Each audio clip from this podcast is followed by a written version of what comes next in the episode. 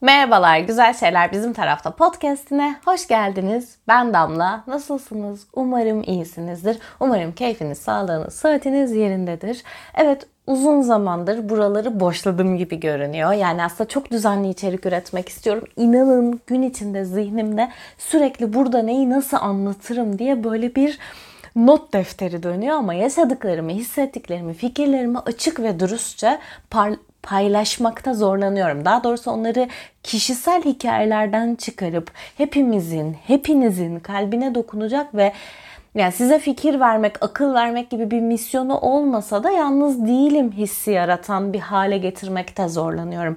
Dürüstçe ve açıkça derken de kişileri ifade eden, imge eden şeyler kullanacağım için kimseyle polemik içine girmek istemiyorum. Bunları daha büyük bir resme bakıp anlatabileceğim noktaya henüz geçemediğim süreçlerin içindeyim. E, çünkü bunları hikaye gibi anlattığımda, öyle paylaştığımda ne kadar size dokunur kestiremiyorum. Belki de çok açık bir şekilde öyle anlatmak lazım. Bazen hazır olduğunuzda duyduğunuz bir cümle. Çünkü insanın kendisini suçlamasını, kendisine kızmasını, kendisini yargılamasını sonlandıran bir şey oluyor. Ben de bu podcast'te bunu amaçlıyorum. O yüzden şu an hayatımda hissettiğim, yaşadığım süreçleri o açıklıkla paylaşamıyorum. O yüzden de bölümler biraz böyle kesik kesik geliyor. Ama bunu da kabul ediyorum. Eskiden olsa kendimi döverdim. Şu an hayatımın kendimi her şeyi nasıl yapabiliyorsam öyle kabul etmeyi öğrendiğim ve kendimi bir başarısızlık ya da başarı hikayesi gibi anlatmak zorunda olmadığımı bildiğim bir dönemdeyim. Öğrendiğim bir dönemdeyim. Bugün kelimelerimi kontrol etmeden, cümlelerimi toparlamaya çalışmadan konuşmak istediğim bir konu buldum ve başlıktan da gördüğünüz gibi bu bir film. Kurak Günler'den konuşacağım. Beni çok heyecanlandıran bir filmden bahsedeceğim. Zaten bütün ülkeyi gündeme gelişiyle her şeyiyle etkiledi. İzleyenleri izledikleri şeyin şahaneliğinden etkiledi. Ee, belki sadece benim işte o sosyal medyada karşılaştığım o balonu etkilemiştir. Yani işte sanatla, sepetle ilgilenen insanları ama bu işin artık bir siyasi ve politik tarafı olduğu ve bakanlık bu işe bir şekilde müdahale olduğu için haberlere de çıkan, Nevşin Mengü izleyen herhangi bir e, kişinin de önüne düşen bir konuya dönüştüğü için aslında toplumsal bir tarafı olan bir konu kurak günler. Bunun bu hale gelmiş olmasını da çok seviyorum. Evet bu kadar sert e, yasaklarla, yaptırımlarla olmasa da sanat zaten dünyayı değiştirmek üzerine.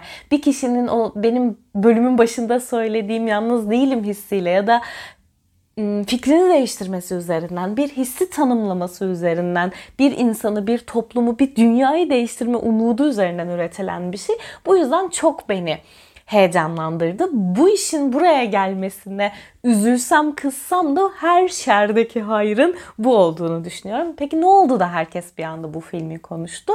Ee, Emin Alper Kültür Bakanlığı desteğine başvuruyor 2018 yılında ve 2019 yılında da bakanlık desteğini alıyor.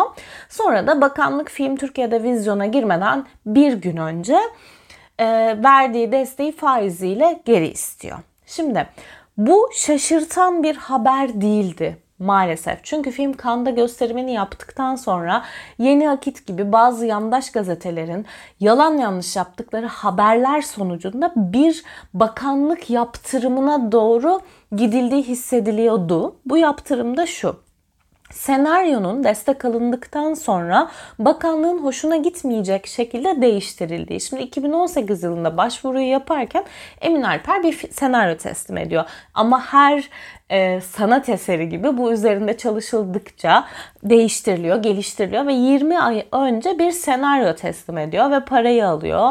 O süreçler ilerliyor. Değişikliklerin de bildirildiği bir senaryo. 20 ay sonra vizyondan bir gün önce film Cannes Film Festivali'nde gösterilmiş, Altın Portakal'da ödülleri toplamış, Ankara Film Festivali'nde ödülleri toplamış.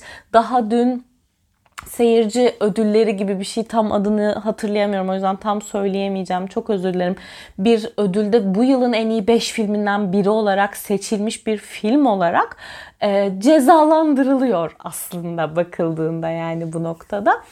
Bu bir gün önce olması bir tabii ki yazılı açıklamasına sebep oldu Emin Alper'in ve bu da aslında insanları bir araya getirdi ve herkes o parayı faiziyle geriye ödeyecek bu şirketin bu bir şirket ve bu filmi yapma cesareti gösteren yönetmenin ve ekibin yanında durmak istedi.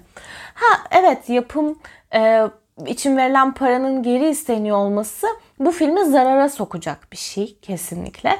Ama zaten e, politik olarak ha şu ifade ediliyor işte sonra gay ilişkiler koydu bu filmin içine filan diye ifade ediliyor ve böyle etkilerde genel olarak bu ülkede linç kültürü bu filmin konusuyla da çok bağdaştığı için giderek büyüyen bir şey. Burada şununla karşılaştım. Neden başvurmuş canım o da bakanlık desteğine diye. Ee, bakanlık desteği almadığınızda, kendi ülkenizin kültür bakanlığından destek almadığınızda başvuramadığınız belli fonlar var. Ve festivallere başvururken de yapım destekleri hangi yapımlar tarafından destekleniyor olduğunuz da gayri resmi bir şekilde önemli.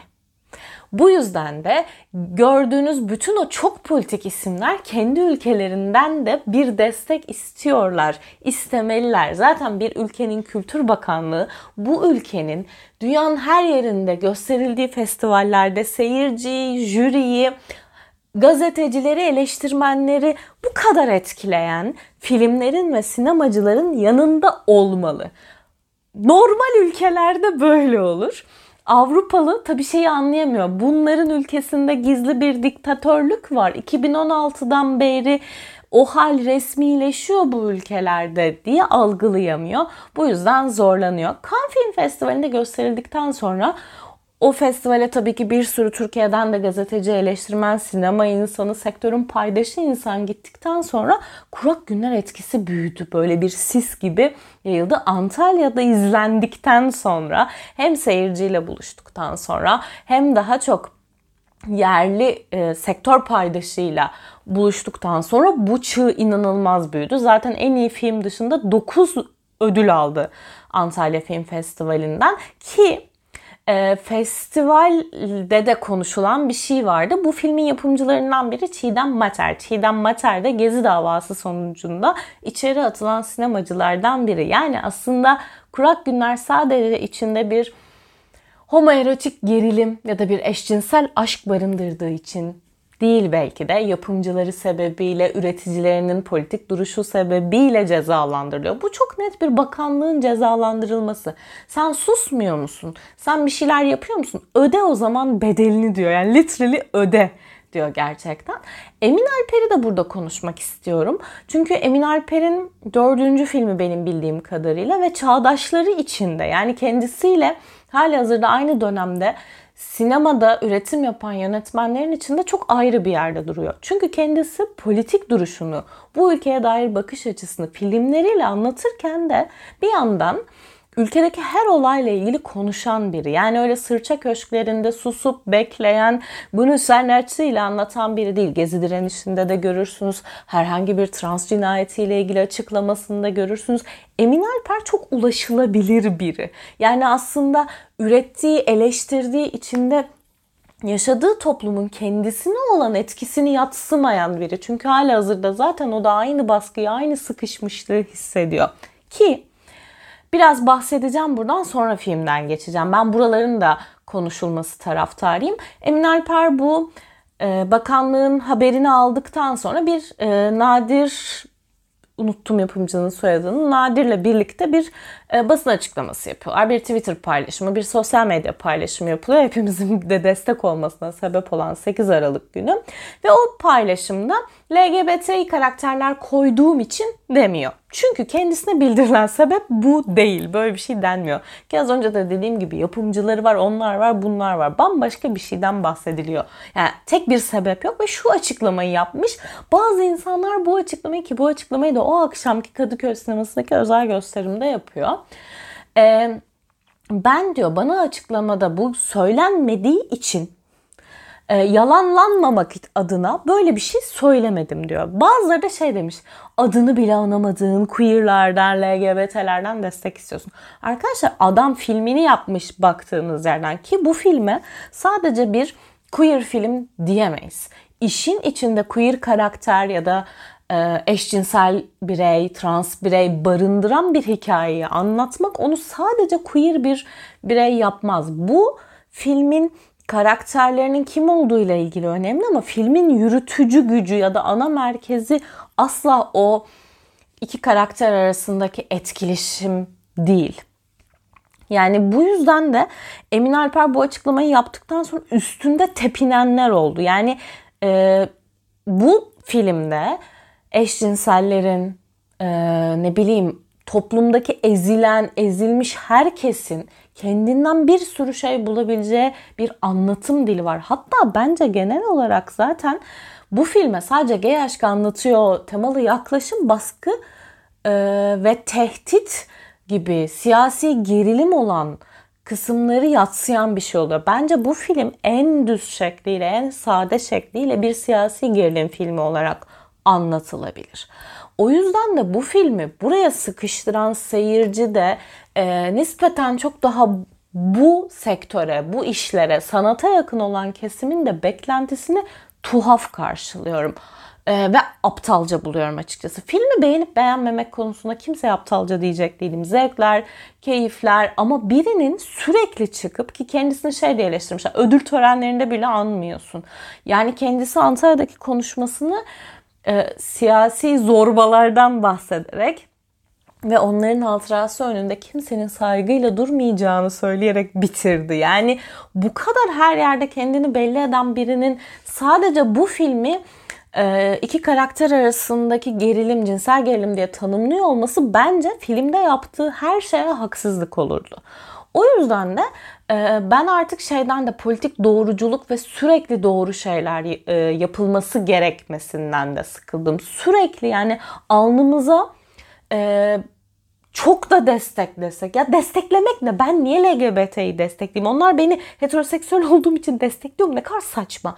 Ya da kimin yanında olduğumuzu, ezilen herhangi biri gibi yanlarında olduğumuzu belirtirken sadece onların yanında olduğumuzu belirtmek zorunda değiliz. Burada ga- garip bir şey var ve şu anda mesela film çok beğenildiği için bu komüniteye ait olan bazı insanların çok net hasetten dolayı Emin Alper'in ve e, ekibin üstünde tepindiğini düşünüyorum. Ekin Koç'un açıklaması var e, röportaj yapmışlar Hakan Gence ile. E, Brokeback Mountain filmi çekmedik biz diyor. Ve bu da bir böyle ha küçümsüyor sanki birisin. Arkadaşlar filmi izlemediniz mi? Ya da filmi izlediniz ve bu e, filmin başarısını kıskanıp bu insanların bir şekilde linçlenmesini mi istiyoruz? Ki linç kelimesini ısrarla geçiriyorum tekrar tekrar. Bizde bu vardır ya bir şey çok övülür övülür övülür sonra gömülür gömülür gömülür kısmı e, gelir. Bu filmin gömülür kısmının gelmesinin tek yolunu e, ekibe bok atmak olarak gördüklerini düşünüyorum. O yüzden de yani yeterli değilmiş falan filan. Gerçekten yani hani ne bekliyorsunuz? Sadece bundan bahseden biri kim var bana bir örnek bunu dinleyen biri varsa söylesin. Bir diğer konu da çok eleştirilen filmin afişi. Filmin festival afişi inanılmaz güzel. Uzaktan sadece Selahattin Paşalı'yı e, gördüğümüz, Obru'nun ilerisinde gördüğümüz bir görsel. Sonrasında vizyona girerken e, Ekin Koç'la Selahattin Paşalı'yı böyle surat surata bakan bir hale koyuyorlar. Evet bence de öbür e, afişle kıyaslandığında gerçekten çok e, daha basit bir afiş ama e, gişe için yapılmış bir afiş ve Emin Alper'e bunu da soruyorlar. Ve kendisi de diyor ki ben bu afişle ilgili sizinle aynı fikirdeyim. Bu yüzden de ben bu afişi hiçbir yerde paylaşmadım. PR'cıların tercihiydi diyor. Şimdi bakın bir e, sinemacıya, bir üretene ve filmi sebebiyle öyle ya da böyle politik bir figür haline dönüşmüş birine bir eleştiri yapıyorsunuz. İnanın inanmayın size çok açık yüreklilikle bunu söylüyor ve kendi işiyle ilgili, kendi işinin pazarlanması ile ilgili arkasındaki durmadığı yeri bile söyleyebilecek kadar açıklığı var. Bence bunları görmek yerine eksikleri ki o eksiklerin de ne kadar olduğu demin söylediğim gibi tartışılır. Konuşmak bizim kültürümüzdeki kesinlikle haset ve fesatlık sebebiyle. Başka bir açıklamam yok. Şimdi filme dönecek olursak. Ay ne kadar uzun bir giriş yaptım ama çok heyecanlıyım. Konuşmak için çok hevesliyim. Çünkü beni çok uzun süre sonra Sinemada bir kere dolu bir salon gördüm. E, filme bilet bulmakta çok zorlandım. Bu beni çok mutlu etti. Bu dolu salonlarda pandemiden sonra izlediğimiz işin de bu olması daha heyecanlıydı. Bir sürü insan bir sürü insana bu işte bakanlık desteği sebebiyle bilet hediye ediyor. Arkadaşlarımdan gişeye bırakanlar var. Bu işte bizi yan yana getirme başarısını konuşmak isterim gerçekten. Yani filmin burası kıymetli. Filmimiz bir siyasi gerilim filmi. Bu gerilim o kadar güzel artıyor ki filmin son 15 dakikasında ben yeter ne olacaksa olsun diye bağırmak istedim ki ben benim anksiyetem yok. Çok yakın arkadaşlarımdan bir şeyde de anksiyete krizi geçirmekten korktum ve tedirgin oldum diye. Bu gerilim dozunun ayarlanabilmesi çok zor gerçekten. Yani e, insanların bu kadar duygularına hitap ederken beraber olmanın katarsis hissini yaratırken konudan uzaklaşmamak da şahane. Filmin konusu kısaca Yanıklar kasabasına atanan savcı Emre'nin başlarda kasabadan işte kasaba tarafından saygıyla karşılanması ama aslında onu karşılarken de bizim filmin ilk sahnesinde cayır cayır bir şiddet izlememiz ve o izlediğimiz şiddetin, o izlediğimiz lincin, o domuzun yarattığı hissin film boyunca böyle boğazımızda devam ediyor olması ile başlıyor. Sonra bu savcı Emre adli durumlar ve siyasi durumlarla karşılaşıyor ve kasaba ile ilişkisi zaman zaman değişiyor. Kasabada bir su sorunu var. Kurak günler yaşıyor ve bu kasabanın belediye başkanı buraya su getirecek ama işte bu suların gelmesiyle ilgili yanlış yöntemler izleniyor, obruklar oluşuyor. Bunlarla ilgili ve seçime çok az kalmış bir sürü siyasi gerilim ve politik durum var ve bunların her birinin içinde buluyor Emre kendini ve gazeteci Murat karakterimiz ona belgeler getiriyor, olayı anlatıyor. Aslında olay tamamen kendi iktidarını devam ettirmek isteyen bir kasaba erki, belediye başkanı ki o belediye başkanı çok kısa süre görüyoruz. Onun oğlu avukatı görüyoruz ve onun arkadaşını görüyoruz aslında. Bu siyasi gerilimin paralel olarak Emre'nin o kasabada yaşadığı bütün olaylarla aşama aşama büyüyor olduğunu görmek gerçekten önemli. Ve gerçekten çok başarılı bir şekilde anlatılmış bu. Ee, Gazeteci Murat ve Savcı Emre arasında bir homoerotik çekim var ama demin de anlattığım gibi ana meselesi bu değil. Film tamamen bir Türkiye analizi, bir kasaba, bir taşra anlatısı ki burada hep söylüyorum yani e, Türkiye'deki sanat filmlerinin her birinin taşradan besleniyor olmasından biraz sıkılsam da dedi issues'a bağlanmak yerine toplumsal linç kültürüne, toplumsal e, inandırılmışlıklara, cehalete, o kadar çok yere değiniyor ki ve bu sıkışmışlığı hepimizin birlikte yaşadığı boğulmuşluğu çok iyi anlatıyor. İç savaş, mülteciler, linçler, ekonomik kriz o kadar çok şey yaşıyoruz ki biz şu anda ve bunu bayağı çıplak haliyle ve çok gerçeğiyle anlatım tan bir filmi o dönemde izlemek çok güzel. Şey gibi olabiliyor. Holocaust filmleri vardır ya 30 yıl sonra, 100 yıl sonra, işte 40 yıl sonra, 50 yıl sonra çekilir ve hani ya da onu bir distopyaya dönüştürür ve uzaktan izlersiniz. Hayır, hali hazırda bu baskının en tap yaptığı ve bütün bunun muhataplarına yaptığı baskıyı giderek arttırdığı dönemde bu filmi çekmek, bunu dünyaya izletmek, bununla gişeye gelmek ve gişeden, seyirciden bu kadar büyük bir kucaklama görmek ve bu sadece yasaklar sebebiyle değil, anlatım dili sebebiyle, herkese ulaşması sebebiyle bunu başarabilmek o kadar kıymetli ki yani Emin Alper bundan sonra ne yaparsa yapsın ki kendisi Alef dizisindeki çekimler, olaylar ve durumlar sebebiyle çok eleştirildi ama çok büyük bir şey yaptı. Bizi yan yana getirdi. Filmin hayatım boyunca unutamayacağım bir final sahnesi var final anı görseli var. Bize nerede olduğumuzu, kimin tarafında olduğumuzu anlatıyor. Biz karakterlerle özdeşim kuruyoruz ama her karakterimiz kusursuz. Bizim böyle Selahattin Paşalı'nın oynadığı akça pakça yüzlü savcı Emrimiz de kusursuz değil. Bu o kadar önemli ki Emre Alper bize hepiniz şöyle bir toplaşın demiş herkese. Memleketin fotoğrafını çekmiş. Yani gerçekten çok önemli bir film. Ee, ve filmdeki her karakteri, her olayı gördükçe evet o da var. Evet bunu da yaşıyoruz. Evet bunu da yaşadık. Evet bu da var diye izliyoruz. Dediğim gibi film bir domuz avıyla başlıyor. Bir suç işleniyor ve bu suçun öznelerinden birinin Emre olma olasılığı olsa da Emre'yi idealist yapan şey kendini de yargılayabileceği bir yere götürmesi. Film sadece e, tabii ki suç unsuru üzerine kurulu değil. O suç unsurlarının yarattığı etkiler üzerine kurulu ama filmin Suç ve Ceza Festivali'nde İstanbul'da gösteriliyor olmasını çok kıymetli buldum gerçekten. E, ilk başladığında siz ne izleyeceğinizi anlatıyorsunuz ama film giderek size sarılıyor o sıkışmışlıkla elinizi tutuyor ve sana da yanındakinin elini tut diyor. Ama asla bunu umut tacirliğiyle, pembe bir baskıyla yapmıyor. Filmin final karesinden hani uzun uzun bahsettim ama filmin bütün kareleri ince ince işlenmiş, ince ince düşünülmüş hayvanlar, hayvan ölüleri, sular, o kadar etkin anlatımı besleyen öğeler olarak bulunuyor ki siz o kasabada olduğunuza eminsiniz. Yani o kasabaya gitsek hepimiz o Emre'nin evini buluruz. Hepimiz o bahçede oturup içtikleri o ziyafet sekansının yerini buluruz gibi ya da oranın kokusunu biliyoruz gibi bir his yaratıyor. Film 4 epizottan oluşuyor. Kısa film kısa film gibi her biri çok etkileyici. Benim tabii ki favorim ziyafet sekansı bölümü. E, film aslında Türkiye'de sanat üreten geleneğin her zaman kullandığı bir konuyu anlatıyor. Az önce de söylediğim gibi taşradan çıkamıyoruz ama burada bir Daddy Issues izlemiyoruz. Taşraya giden bir aydın izliyoruz.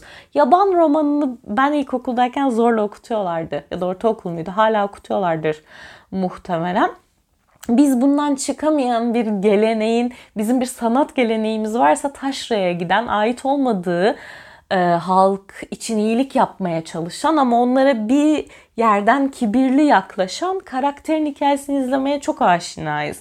Bunu filmde tek bir anda annesiyle konuştuğu bir sahnede görüyoruz Emre'nin ve Emre'ye, ailesine, ismine dair o kadar çok şey öğreniyoruz ki. Ve bunları da film anlatırken bu kadar güncel şeyleri anlatırken doğrudan anlatıyor. Bu çok az görebildiğimiz bir şey.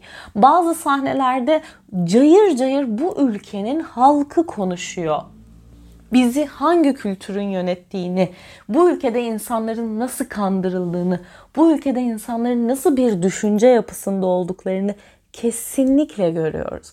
Bence filmin en önemli noktası az önce de bahsettiğim gibi o suç öğesinde Emre'nin vicdanıyla yaşadığı ve kendini kurtarma şansı olduğu halde o vicdanın peşinden gittiği yerler. Film e, vicdan duygusunu inanılmaz bence hatırlatıyor. Vicdan böyle sizi arkadan çeken sakız gibi bir histir. E, o his zamanla sıkışıyor. Bunu hatırlama, hafıza, emin olamama temeline oturtuyor ve o hatırlamadıkça, o olaya dair kopukluklar oldukça, bildikçe, bilemedikçe, emin olamadıkça biz de geriliyoruz. Ve sözünü bu kadar doğrudan söyleyen bir filmin bu kadar belirsizlikle bitiyor olması da bence bu filmin alameti farikası. Yani cinsel gerilimi bile bir belirsizlikte bırakıyor ama e, bir yandan da oraya dair bizim hissimizi tamamlıyor. Korkusuzca kadrajlar kullanıyor. Bu ülkedeki yanma, yakma, linç kültürünü sansürsüzce veriyor. Ha, ama bunu net ve berrak bir şekilde anlatırken ima etmiyor. Süsleri çekmiş yanına gerçekliğin saflığını izliyoruz ama bu gerçekliği de kaba bir yerden değil, ince ve çok nezaketle anlatan bir dille e, anlatıyor. Bir janra filmi aslında gerçekten. Bir gerilim filmi bu. E, ve bu kadar hani hmm, gerilimin psikolojik tarafıyla ilgilenmek, bunu bir siyasi temele oturtmak, bir ülkenin bütün insan e, portföylesin içinde barındırmak o kadar zor ki gerçekten. Yani bu başarıya ulaşmasındaki en önemli şey çok iyi bir senaryo ve bu senaryoyu gerçekleştirmekteki bütün teknik, oyuncu, her türlü şeyin işliyor olması. Çünkü genelde Türkiye sinemasında çok iyi senaryo ve fikirler çok işlenemiyor. Senaryonun vaadiyle işin kalitesi arasında biraz uçurum oluyor. Biraz değil hayli uçurum olabiliyor. Dediğim gibi tabii ki bu tip işlerin teknik kısmından bahsetmeden geçemeyiz. Oyunculara ayrı başlık açacağım. Önce oyunculardan bahsedeyim o zaman. Biraz heyecanlandım.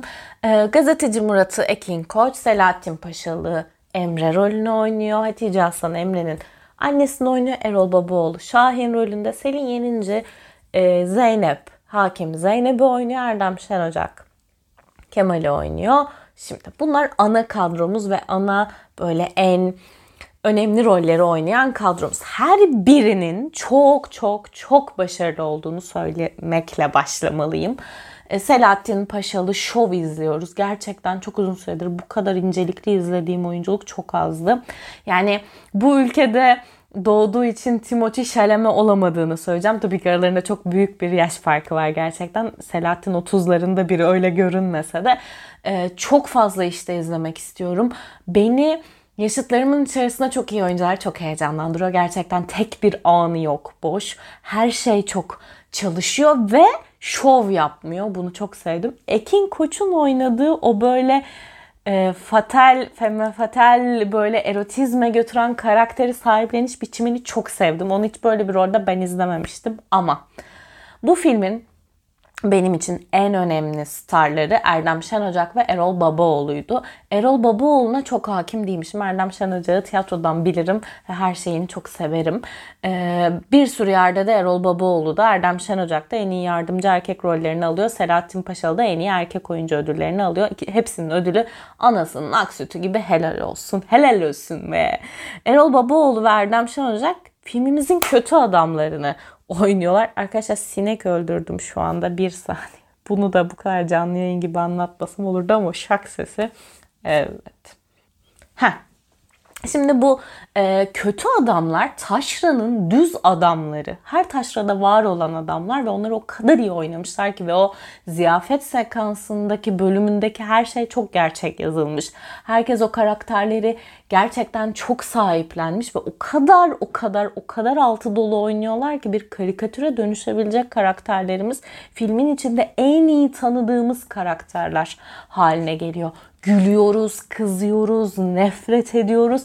Ama onlar bizim için filmin inanılmaz bir tarafında bize çok iyi gelen bir hmm, temel oluşturuyorlar. Bizim için kasaba halkını anlatan bir yerde duruyorlar ve karakterler de çok iyi yazılmış. Senin yenici dediğim gibi Hakime Hanım'ı oynuyor. Bence oynaması en zor rollerden biri. E, filmin hakimi oluyor insanlara akıl veriyor, taraf tutmamaya çalışıyor. Herkese eşit ölçüde bulunmaya çalıştığı bir tarafı var. Çok zor bir rol, çok başarıyla oynamış ve bence filmdeki en sinir bozucu insan. Yani karakter olarak en böyle hem bir yere ait olamamış hem çok herkese göre tavrı duruma göre değişen ve herkese çok üstten bakan kendi e, gemisini yürüten kaptan figürü gibi beni en etkileyen yazımlardan biri de bu hakimenin bu kadar gerçek, bu kadar samimi olup bu yozlaşmış ve bağnaz dünyayı ikili ilişkiler üzerinden bu kadar net anlatıyor olması gerçekten büyük bir başarı olduğunu düşünüyorum. Oyunculuk konusunda Selin Yenici de dediğim gibi yani zaten bir sürü yerde izlediğimiz hem ana akım işlerin içerisinde izlediğimiz hem de e, bir yan dan da böyle sanat filmlerinin içinde bol bol izlediğimiz bir oyuncu hepsini, oyuncu kullanımını, oyuncuların karakterlerle kurduğu bağı ama bu bağların ikili ilişkilerde de işliyor olmasını. Çünkü bazen şöyle oluyor. Herkes kendi kendine oynuyor. O ikili anlarda bir etkileşim doğmuyor. Bu film öyle değil. Bu filmde biri biriyle yan yanaysa, aynı odadaysa, aynı yolda duruyorsa bile onun bir etkisi var gerçekten. Bunu görmek çok önemli. E, bunu en büyük destekleyenlerden biri görüntü yönetmeni olmuş. Christos Kam Karamanis'miş bir Yunan e, görüntü yönetmeni çok başarılı bir iş yapmış. Hele o final bölümündeki ışık kullanımı ki sadece gerçek ışık, ışıklar kullanılmış. Renkler, o obruğun anlatımı falan o kadar güzel ki ve sanat ekibiyle o kadar bir arada çalışmış ki e, beni hayran bıraktı. Müzik benim genelde bir filmi izlerken ilk dikkatimi çeken şey olmuyor. Çok nadir. Aha ne güzel şarkıymış. Ay ne güzel müziklermiş diyorum. Ama bu filmde, filmin daha içinde ay müzikler ne kadar güzel dedim. Ki soundtrack albümünü Spotify'dan bulabilirsiniz. Ben birkaç gündür onu dinliyorum. E, filme gittiğimden beri hiç yüz yüze gelmemişler. Stephen Will yapmış filmleri. Bu coğrafyaya ait ezgileri çok doğru anlarda çok doğru şekilde kullanmış, çok güzel kullanmış ve bunu hiç oryantalist bir yerden bakmadan yapabilmiş. Bu gerçekten zor bir şey. Genelde bizim Orta Doğu dünyasına dair Avrupalıların üretimlerinin içerisinde oryantalist bir bakış açısı oluyor ama bu filmde bunu hiç görmüyoruz ve bu bana gerçekten çok iyi hissettirdi. Çünkü e, o bütün müziğin filmi destekleyen, filmin önüne geçmeyen ama bir yandan da anlatının en önemli parametresi olan ama müziği çıkarsak da filmin bir şey anlattığı bir yerde durması önemli. Çünkü burada gerilim, gerilim, gerilim, gerilim, gerilim diyorum. Film çok güçlü bir linç durumuyla bitiyor ve linç aslında ister sosyal medyada yapılan bir linç olsun isterse e, fiziksel olarak yapılan bir linç olsun bir tehlikeye dönüşsün çok gergin bir şey ve çok zorlu bir şey. O bir gerilim filminin konusuyken müzikten ana yürütücülüğü almıyor olması çok kıymetli. Çünkü genelde korku ve gerilim filmlerinde efektler ve müzik bize bunu yaratır. Evet müzik burada çok etkiliyor. Kesinlikle filmi çok ileriye taşıyor. Ama e, filmin anlatısının önüne geçen bir nasıl diyeyim anlatımı ve kurgusu yok. Bu çok zor bir denge. Emin Alper'in bu filmde en büyük başardığı şey bütün meseleleri cayır cayır nefret ettiği, öfke duyduğu her şeyi çok iyi anlatmış. Çok güçlü bir yerden anlatmış ve sözünü sakınmadan anlatmış ve bunu bir acıt prop iş dışında yapmış. Bir arkadaşımın yorumudur. Direkt onu söyleyeceğim. Ben çok emin olamasam da Emin Alper'in Anadolu kültüründen etiyle kemiğiyle tiksindiği çok net anlaşılıyor diye gerçekten. E, bu önemli bir şey. Yani nefret etmiyordur tabii ki ama e, orada gördüğü problemi korkusuzca anlatmak gerçekten kıymetli ve bunları yaparken karikatür ve çizgi film dozunda karakterlerle değil de hayatın içerisinden dümdüzlüğüyle yapılıyor olması gerçekten önemli ve her karakter kendi içinde tutarlı ve kendi içinde zaten o tutarsızlıkları hikayemizi e, besliyor bir yerde.